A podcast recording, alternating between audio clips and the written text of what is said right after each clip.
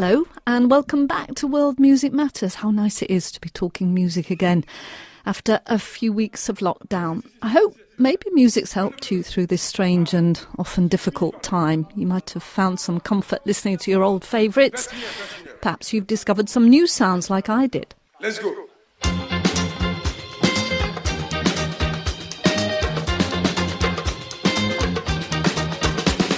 You're listening to Group R T D from Djibouti, a tiny country in East Africa right next door to Somalia. It serves as a gateway to the Suez Canal, which means it's become better known for being an important trading and strategic outpost. It's got French and U S military bases there than it has for its cultural output. Group R T D is in many ways a hidden treasure. It's the national radio's official band, and it blends American jazz, Jamaican reggae, Indian Bollywood and Somali funk. In other words, it very much reflects Djibouti's cosmopolitan culture.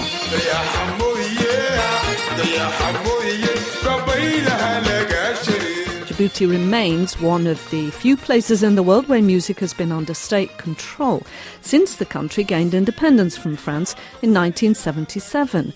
And so musicians are, in a way, government employees. Like all other bands, Group R T D's music has never been commercialised abroad. Until now, that is.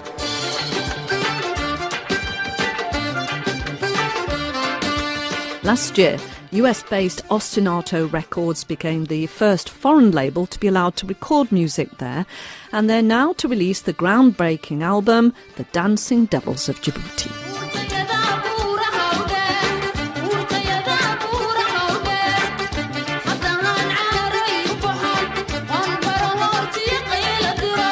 We've talked about Ostinato Records before on World Music Matters, about how they dug up gems from the nineteen eighties from Khartoum on the album Two Niles to Sing a Melody, and unearthed lost Somali tapes of nineteen seventies pop music from Mogadishu for their Sweet as Broken Dates compilation. The story of the Djibouti project began in twenty sixteen and is the fruit of a happy accident. Ostinato's producer and curator Vik Sohoni had to track down authors' rights for two of the songs on the Sweet as Broken Dates album. It turned out they were held by R T D, Djibouti's national radio. He went there, and after a tour of the radio and its extensive archives, the director at the time invited him to have a listen to the radio's band, which happened to be rehearsing in the studio next door. Sohoni thought, well, they might be a bit official, a bit institutional. But the jamming session he landed on turned out to be a total revelation, as he told me.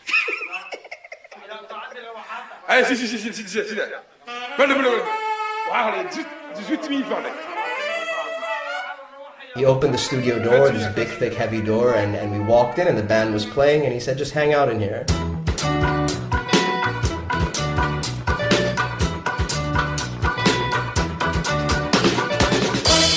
And uh, very quickly we realized this was not just some national, you know, ceremonial band. This was a very raw, gritty, tough, funky band. And you could see from the, the people who were playing, a lot of these guys in the band were old legends. There was some young talent. But everything that was happening in there was world-class musicianship, and we were really blown away. We saw them in twenty sixteen, and then it took quite a while before we could figure out how are we going to record them, because the national radio didn't have uh, the facilities. Their technology had not been updated in a while, so we really couldn't record them there, so we were trying to figure out how to do that when it was only three years later, which was last year, that we had the opportunity to do so. So it really was uh, quite serendipitous how we came across them, but I knew as soon as we heard them, this was a band that needed to be recorded.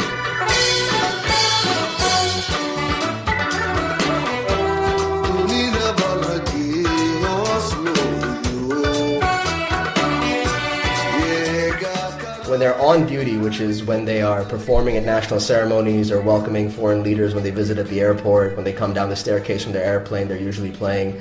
When they're doing all that, they are certainly a very different band. But we noticed because the government had essentially taken the best musicians in the country and really created an all-star band, a mix of old and young talent. Um, a lot of the young talent in the band had to win contests to, to enter the band. So there's a bit of prestige involved in, in being part of this band. So in the studio that day, they weren't rehearsing for a ceremony or for a visiting foreign official. They were simply just jamming. They were doing their thing. And um, that's really what they continue to do after hours when literally the national radio is uh, about to close and all uh, the staff go home. They're in the studio just playing their songs, an endless repertoire of songs, trying new songs, having fun, playing around.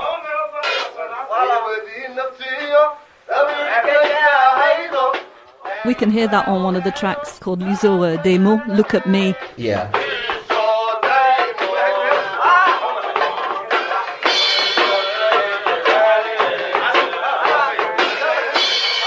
Even though this is Somali music, um, has its own distinct Djiboutian twist or flavor to it that differentiates it from, say, the music of Mogadishu. You know, this music is, has a very diverse cocktail of different sounds, and I think what's really incredible about Djiboutian music is not only the ability to take all the different cultures that have inspired the whole culture of Djibouti, the cultures of the Middle East, uh, particularly India, but what the musicians really grew up with and the three styles of music that they really constantly refer to, which I think was the icing on top of the cake for Djiboutian music, was uh, Jamaican music, which the guitarist uh, Mister Abdi Razak listened to extensively, Indian Bollywood music, and just classic Indian songs, which the singers said that they would watch to learn how to sing and to adapt their vocal styles. And American jazz, which Mister Mohamed Abdi Alto constantly referred to as, as his greatest influence.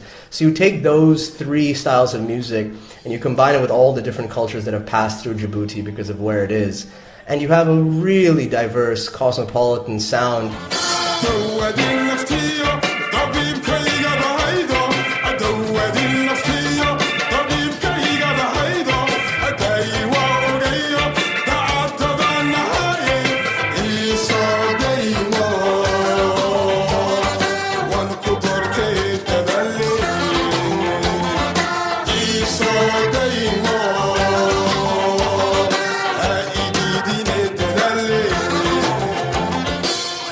Just a bit more about the band members, the old and the new. Uh, you have folks like Mister Abdi Razak, also from the nineteen seventies Mogadishu acclaim. The bassist, the drummer, they were all from the seventies era. You had Mister Mohamed Abdi Alto, a national treasure, the best saxophonist in the country, and a very small country, Djibouti, less than a million people, so there isn't a large roster of saxophonists to choose from. And he's, you know, not just the leader of the band, he's really the head of music in the country. I mean, I would say a large portion of Djibouti's musical history was composed by him, and most of the songs on this album were composed by him.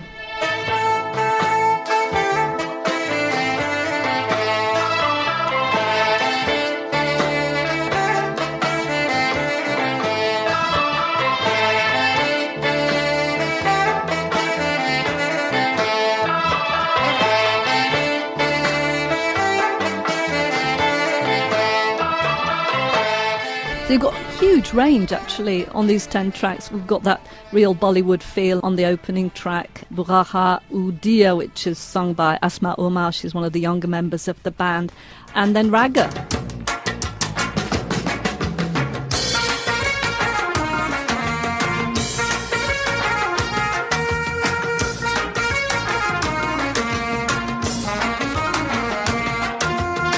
Again, it's Asma Umar singing. She's a young singer who won a talent competition, is that right? This was the vision of the former director who first showed us this band. He wanted to bring some young talent on board, so the country had a competition to find young youth talent. And she is the only woman member of the band. It is largely a male-dominated band, and I think uh, they wanted to include uh, a woman singer in the band.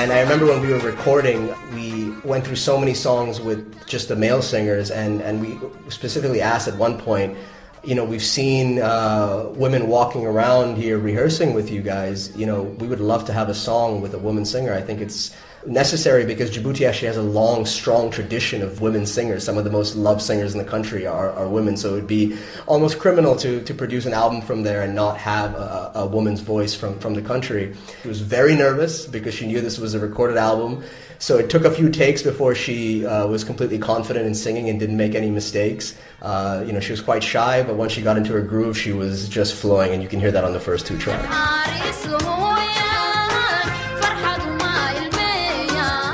You know, the plan is to, to have this band tour. I mean, we wanted to have them tour this summer, but obviously that's not going to happen. So I think she's perfect on stage. She has a very commanding voice, a very charming presence. So she's a star in the making, for sure.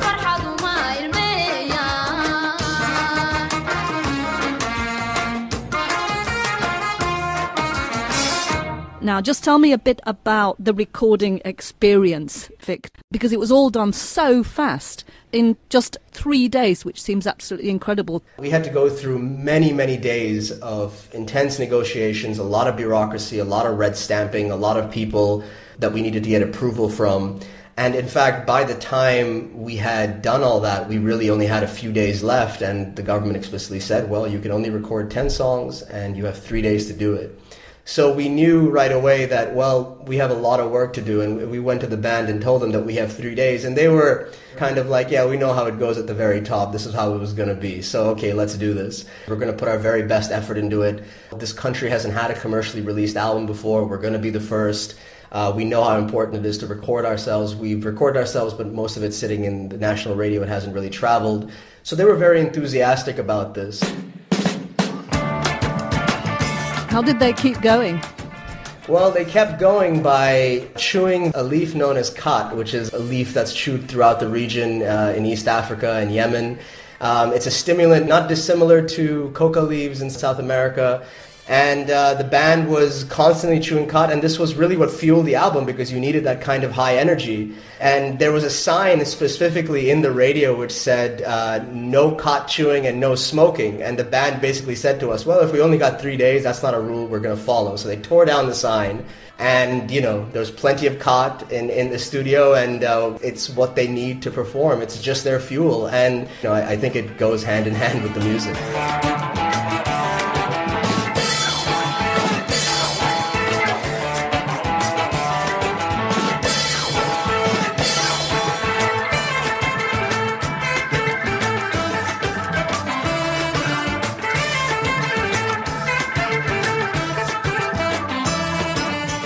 What about the actual technical challenges? Did you have all the equipment you needed in that state-run uh, radio studio? No, unfortunately we didn't. But before we, we went to Djibouti, we called everyone at the radio to see what kind of equipment they had, and they basically said, if you want to record this in the quality that you want, you're going to have to bring your own equipment. My colleague in Germany, Janto Yasi, he... He was able to put together a portable mobile studio, which means we were able to bring together uh, very high-quality microphones, and a lot of them, and a very high-quality audio interface. In the end, we were able to capture everything in a really beautiful way because that studio is where every single song that's ever been recorded in Djibouti's history was recorded. So it has a lot of history, that studio. And because of that, it has a, an energy and, and, and an acoustics, even though it's quite worn down, that is really powerful. I think a lot of what you hear in the album is a lot of the ambiance off that studio. That, that's really how we had to do it. It was about flying in a studio of our own. That was Vik Sohoni ending this week's World Music Matters, and the album Dancing Devils of Djibouti is out on Ostinato Records on the seventh of June. And part of the proceeds from sales of the album will be going to help Djibouti with the fight against the covid nineteen epidemic. Keep safe and well. Hope you'll tune in next week. Bye-bye.